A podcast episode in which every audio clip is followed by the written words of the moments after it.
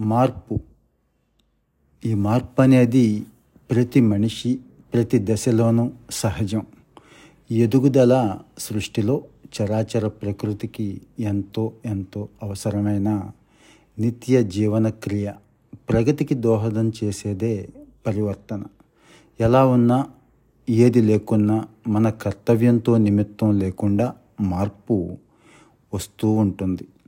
ఆకలి భయం నిద్ర మైథునాలు ప్రతి ప్రాణికి ఉండే శారీరక చర్యలు.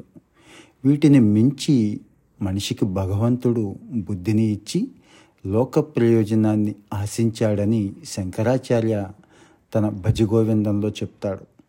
తనకిచ్చిన విచక్షణ జ్ఞానాన్ని ఉపయోగించి ప్రకృతిని రక్షించి జీవించే హక్కును అన్ని ప్రాణులకు కల్పించి భగవంతుడి సృష్టిని కాపాడే బాధ్యత మనిషికి దేవుడు కట్టబెట్టిన కర్తవ్యం.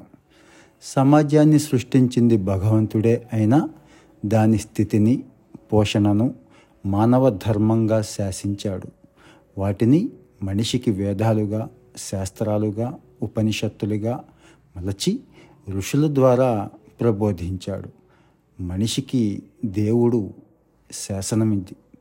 నోరు లేని కదలలేని ప్రకృతిని మనిషి తన స్వార్థానికి బలి చేయడం అనాదిగా చూస్తున్న అరాచక ప్రవృత్తి.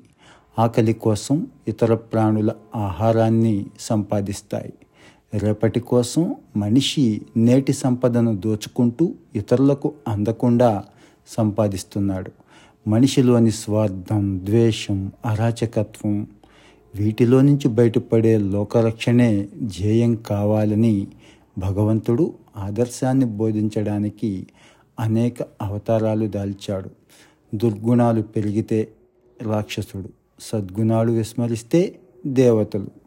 మనిషిని సంకుచత్వం నుంచి దైవత్వానికి నడిపించే మార్గాన్నే ఆధ్యాత్మిక మార్గంగా మహర్షులు అందించారు.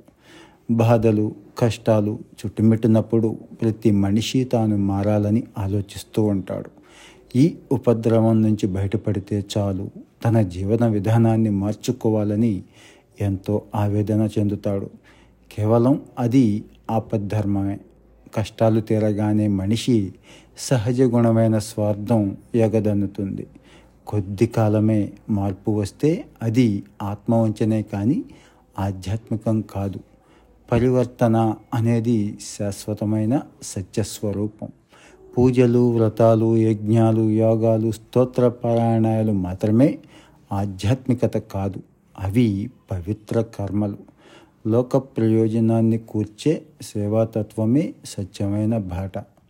శ్రీరాముడు వనవాసం చేయడం ఆధ్యాత్మిక ప్రగతికి ప్రయాణంగా రామాయణం చెప్తుంది.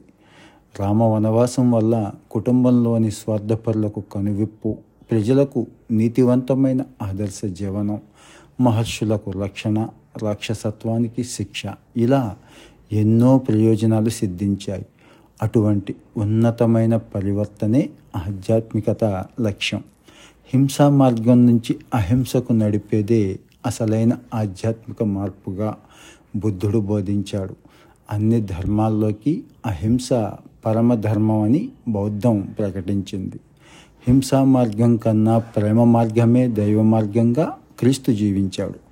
మతం ఏదైనా అది నిర్మించిన మానవతా సౌధాలు మాత్రం మనిషిలోని మానసికమైన మార్పులు సత్యం ధర్మం శాంతి ప్రేమ అహింస పరివర్తనకు మూల సూత్రాలుగా భగవద్గీత భక్తి సూత్రాలు ప్రకటించాయి.